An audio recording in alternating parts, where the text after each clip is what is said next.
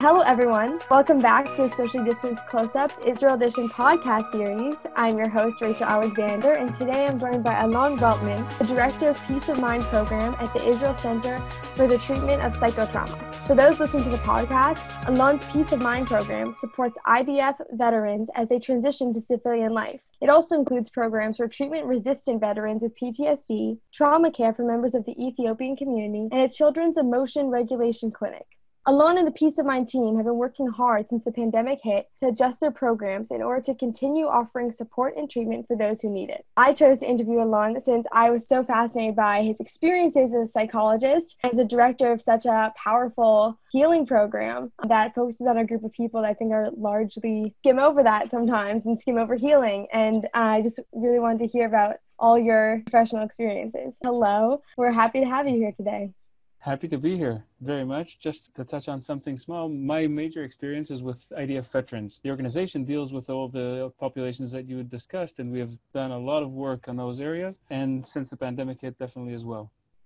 Mm-hmm. Right. Yeah. Well, first, I'm just really interested in how you got to where you are and like a, a brief story of mm-hmm. how you ended up here. Okay, like any other story, it starts by coincidence. So I finished my BA in psychology in Beersheba and saw a small ad of some trauma center looking for someone to help with small children and adults in Sderot in the south of Israel, where rockets hit almost on a daily basis for years and they're still happening. And just picked up the phone and got there and got to the center and then found out that there have been a little bit of experience with trying to work with IDF veterans as they transitioned. I was very interested in that and that was 13 years ago and here I am now still still in the trauma center and still working with the, that same population with a program that almost didn't exist back then. Wow. So what was the what was the expansion of the program like or, or so I think it started in the beginning with the understanding that there's a very big population in Israel who are combat IDF veterans who experience very significant and sometimes very severe experiences during their military service. And nobody even stops at the end and asks them, How are you? How was this for you? What are you leaving the service for? I mean, you served me, uh, an Israeli citizen, the Jewish people all together. We never asked you how you were. And that began with the understanding that it took a while for that understanding to hit. But today, just to give a, a brief feeling, we have worked with 120 groups of such veterans that serve oh. together. And we have 120 groups in our waiting list who have turned to us to go through this process. So people are now seeking that. Back then, it was a novel idea that we were trying to present. And at the beginning, we worked with a group or two groups in a year. Last year, we worked with 25 groups in one year, and this year, we're even planning on doing more and expanding the services that we provide to these people. Something has grown in society altogether. Yeah, that's great. Are there other programs like yours in terms of, of support for IDF veterans? So there's another program that we started together, and as good Jews parted ways after the first program we did together, but we do some similar work and there are more and more workshops and more and more services not similar to our work but trying to treat that transition period between the service and the compulsory service and the transition to civilian life. Many many times people i mean the coin drops only when you're 27 or 30 even though that happened when you're 21 that transition. So they're now really in the past few months in the past year things are growing drastically in that field that's great. I'm really interested in what obstacles you faced as maybe since it started with with less societal focus on this, like what's that been like and what, what challenges have come have you come across? just to give a short brief, what we do with these groups is basically a, a, very intensive workshop of enabling them to speak about their military experiences. Many times they're very traumatic experiences. Sometimes, by the way, at the beginning, without using those terms at the beginning of the discussion, because many combat soldiers, and after they're out of the military at the age of 25, you don't want, I mean, they're not looking for a trauma therapist to talk about their traumas from the military. They're looking to go abroad to India or to South America to do their thing and then to come back and, and learn or whatever it is and go on with their life. And at the beginning, one of the difficulties was even presenting the idea of the need of what this can be, of a place that nobody asked you, as I said before, nobody asked you how you're doing and what's going on with you. And wait a minute, you're seriously asking, and and you're not asking as a trauma therapist that's looking for the problems and the traumas and whatever it is, just to really hear where I am and what we can do with it. And not only that, we're working mainly, up until now, mainly with men who have served in these units. A group of men, we're basically telling them, let's sit around and let's talk about your feelings and let's talk about the experiences, the difficult experiences you've had. And that was a very novel experience for us then, definitely for the participants. And we've grown a lot on how to do that and how to be able to make that service much more available and much more easy for these people to actually get. At the beginning, it was even presenting the need. What's the need? we, we basically part of what we do is we take the, this group of 15 to 20 men usually it's men we had a few mixed groups we take them abroad and we're hosted by jewish communities outside of israel for a week of these very intensive workshops. And many times we needed to present what the need is. Are they suffering from ptsd are they really not functioning? Are they what's wrong with them? And basically what we told them is that i mean it's a team that served together. We have everyone there. Some are dealing with more uh, challenges possibly than the others. Some might even be suffering from ptsd but they just served our country, they served our nation, and now they're here. We want to hear how that was for them and what we can do for them. And basically, that's the concept, and it was very novel and sometimes still is. That's really interesting. I can definitely see the like stigmas with like mental health work in America for sure, and I'm sure there's they. I can hear from what you're saying they exist in Israel too. Especially, I, think, I always think it's so interesting in terms of this like mental health. Like I saw some video online talking about how the bar is always so high. So I was like, what's like what's broken? Like what's and it's expecting like a very severe answer, mm-hmm. which is like physical health. Like if you have a cold and you're not feeling well, like you'd still go to a doctor. But with mental health, it's like what can I see that's wrong with you? And if it's not there, it's like we don't always get it. Not registered. Yes, yeah. absolutely when it's at least as common as physical illnesses, even right. cold. Yeah. Right. I mean, that's great that you're working to to address the stigma. Absolutely, and I think specifically in a very difficult population to do that in the population of, of veterans altogether. Right. Times it has all kinds of consequences, or they're afraid it will have all kinds of consequences on their civilian life and definitely on their military and reserve duty life. That's also another, definitely a big issue. Things are changing in society in that stigma and in that understanding. Definitely in the past decade, I feel in the past few years, even even more. Yeah, definitely. I hope to say, even during like the pandemic, at least here, in terms of like, I think losing so many outlets mm-hmm. for mental health support, in terms of like seeing friends and family, I think has made at least like people closer to me more like, oh, this is something we, we need to take seriously, which has been absolutely good. That's amazing. I'm, I'm also interested in if there are core values that help guide like your decisions, like how you got into this work, like what values like pushed you to join mm-hmm. this field.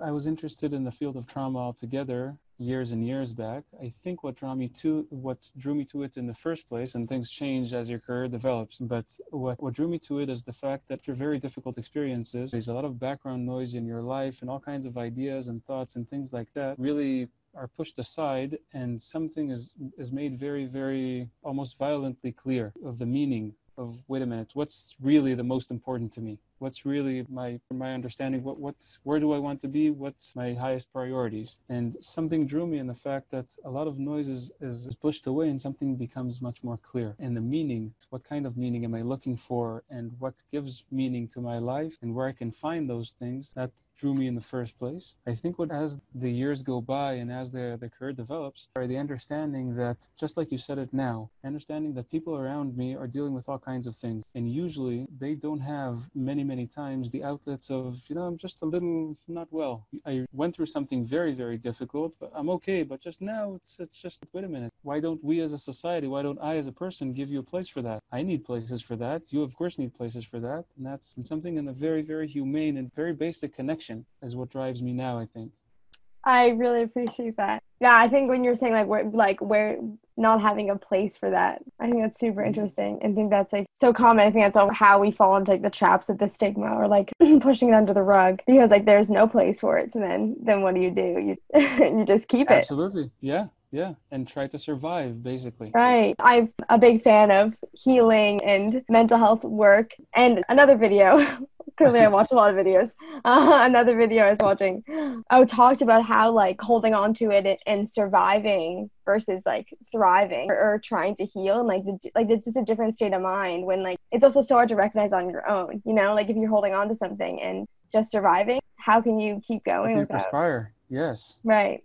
Right. And many times it's interesting because many times what we talk about with these combat veterans is the fact that they learned how to survive, basically. Mm. First of all, as Israelis, definitely as combat veterans.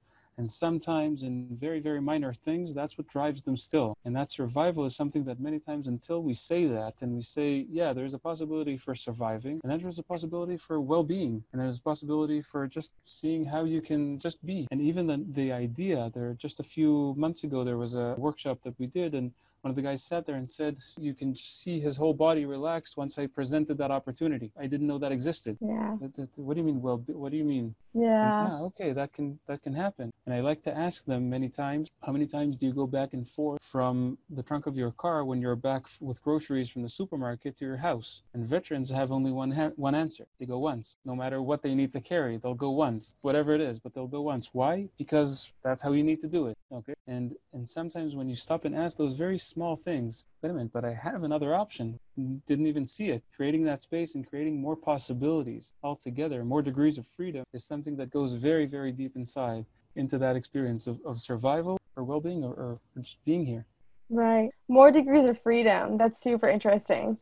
I think that's mm-hmm. a really good way to describe it because I feel like it's not like when people go through these experiences, it, it like we were saying before, it's hard to realize without talking to someone else. It's not like they think they're they're living in an unfree place. They're just living in like the lowest degree of freedom that you can because it's at the level of survival, and there's like so many other degrees. Absolutely. The fascinating thing about this is that many times the way you described it just now, and, and that's interesting because sometimes on the outside, that's how it seems that they're living on the lowest level, mm-hmm. right? But for them, the feeling is this is life. Right. And this is me as the best I can. Sometimes right. they'll see tweaks in the system and all kinds of things like that. But this is life. It's not a degree of, it's, what are you talking about? Okay. And you yeah. need to sit down and talk about that to understand there are other options. Yeah. Yeah. That's really interesting.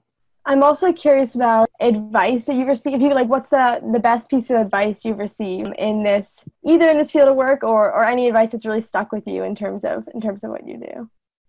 Good question not an easy one, I think. Mm-hmm. I think, and that's something interesting for trauma treatment altogether. I heard, I had a conversation with Professor Danny Brom, he's the, the founding director of the center, and we discussed it. And at some point, he said, you know, the most difficult thing to do is to continue listening. And when you're talking about treatment of trauma victims and talking about people who have gone through very, very difficult experiences, to continue listening is not only to continue to listen, is to really be there and listen and to be there with someone who has gone through what he's now telling you and to witness that together with him. And to still like we said before be that human that person that he can be with who can actually listen to that who can be with him there. And i think that's a piece of i don't know if to call it an advice but it's a piece it's an idea that i took with me and and drew the fact when we're talking about definitely about veterans and their transition between that hat of being a veteran to the hat of being a civilian or just a person without the uniform back to being a person. It's something that i feel that i need to to to, to keep that quality all the time there and all the time present for that transition to be real to touch in those places. That's something that's really stuck with me. I like that a lot. Thinking of transitions, I'm also interested in, in as someone who has a very unique perspective, I think, on Israel and, and Israeli culture, especially in terms of mental health um, but also just broader in terms of your experiences in Israel. What if a young professional were to move to Israel? What would your advice be to them? Take it slow first of all. There's something about the i think it's even if we're talking just like we're talking now about the different the differences between that survival mode which many times a lot of israelis are in that survival mode not even understanding that. I think just a little bit of understanding that that's something we experience here almost on a daily basis many times. And even now in just the past few weeks the, the gaza border is, is heating up and the north things are happening. And, and of course the pandemic and it's always something going on and it's very easy to get driven, as Israelis, to get driven to that mindset of survival. And many times it's very difficult to relate to that to begin with. And on the other side, many times just regulating those stresses is something that you really need to find a way to do before you're actually available to, to look at, okay, where do I want my career to go? How, what steps do I want to take here once I'm here and, and such? But asking a trauma therapist what he'd say. So that's my perspective right now. Thank you. I appreciate that. I am asking trauma therapist, and that's good. I want I want a trauma therapist to respond. that's our last question. Thank you so much for sharing your story uh, with Career Up Now Social Distance podcasts. I really appreciate your perspective on mental health and trauma work and inspired by your how calm you are and how determined you are to overcome these stigmas and, and to help people who really need the help and think that it's such important work. Thank you very much.